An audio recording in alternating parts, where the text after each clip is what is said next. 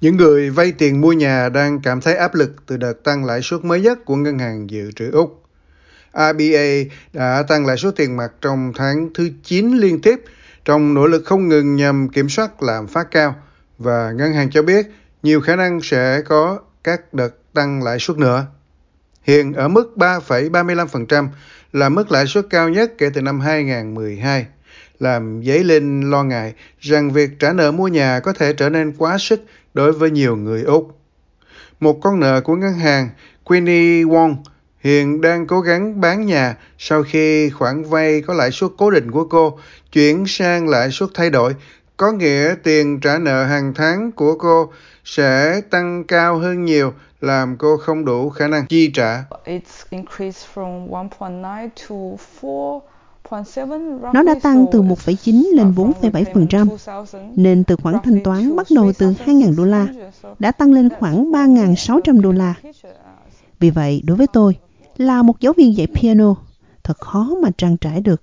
Tuy nhiên, các chuyên gia đang khuyên những người mang nợ nếu không hài lòng với lãi suất cho vay của mình thì có thể săn tìm các khoản vay khác.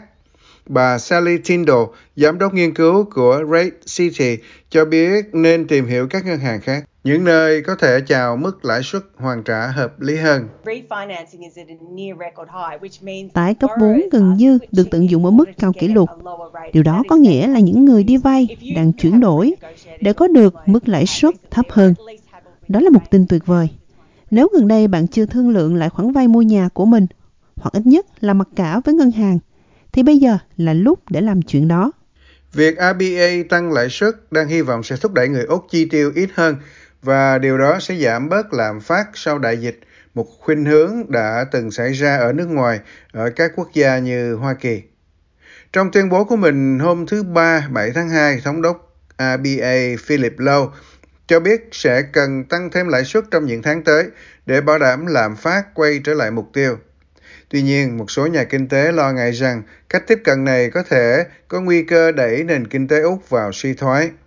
Ông Shane Oliver, kinh tế gia trưởng của AMP Capital, nói với đài SBS trong chương trình On the Money rằng lạm phát có thể đã lên đến đỉnh điểm và bằng chứng mới nổi có thể khiến ABA thay đổi hướng đi nếu tăng trưởng kinh tế được chứng minh là đã chậm lại do các nỗ lực của họ. Chỉ hơn một năm trước, họ không mong đợi tăng lãi suất, ít ra cho đến năm 2024. Vì vậy, hướng dẫn và tuyên bố của RBA không nhất thiết là hướng dẫn tốt nhất cho những gì thực sự xảy ra và tôi nghĩ chúng ta sẽ thấy thêm bằng chứng về việc tăng trưởng chậm lại và lạm phát chậm lại trong những tháng tới. Điều này sẽ cản trở những gì mà RBA đang làm. Vì vậy tôi nghĩ rằng chúng ta đang hoặc ở gần sát đỉnh và tôi thấy chỉ cần mù quáng làm theo cách ngân hàng trung ương khác sẽ có nguy cơ ném đồng tiền và kinh tế của chúng ta rơi vào suy thoái một cách không cần thiết. Ông Oliver tin rằng người Úc vẫn chưa cảm thấy áp lực tồi tệ nhất đến từ việc tăng lãi suất này. Phải mất tới 3 tháng để một ngân hàng chuyển lãi suất mới đến cho khách hàng của họ và để khách hàng bắt đầu thực sự hoàn trả nhiều tiền hơn. Chúng ta có 14% thân chủ có lãi suất cố định những người này thực sự sẽ bắt đầu cảm thấy gánh nặng trong năm nay. Vì vậy vẫn còn khá nhiều nguy cơ lãi suất tăng lại nữa, ngay cả khi ngân hàng dự trữ đang ngừng tăng lãi suất từ bây giờ. Trong khi đó, ông Taylor Blackburn, một chuyên gia tài chính cá nhân tại Finder, cho biết dữ liệu của họ cho thấy các con nợ ngân hàng trên khắp nước Úc đã cảm thấy căng thẳng với những đợt tăng lãi suất này. Chúng tôi đã theo dõi điều này trong 4 năm qua. Vào thời điểm này năm ngoái, 22% người dân cho biết, họ cảm thấy khó khăn khi thanh toán khoản nợ của mình. Hiện tại con số này là 33% đối với những người đang vay của ngân hàng.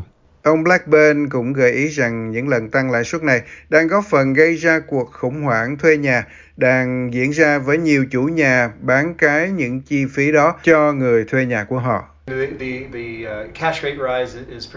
Lãi suất tiền mặt tăng đặc biệt ảnh hưởng nghiêm trọng cho chủ sở hữu nhà, nhưng hiệu ứng liên đới là bất kỳ ai thuê một nơi mà chủ nhà đang trả ngân hàng, thì khoản phụ trội đó sẽ được chuyển qua cho họ. Vì vậy nếu bạn là người thuê nhà và bạn không bị tăng tiền thuê nhà, thật may mắn cho bạn, nhưng điều đó có thể không kéo dài khi mà nếu lãi suất cứ tiếp tục tăng.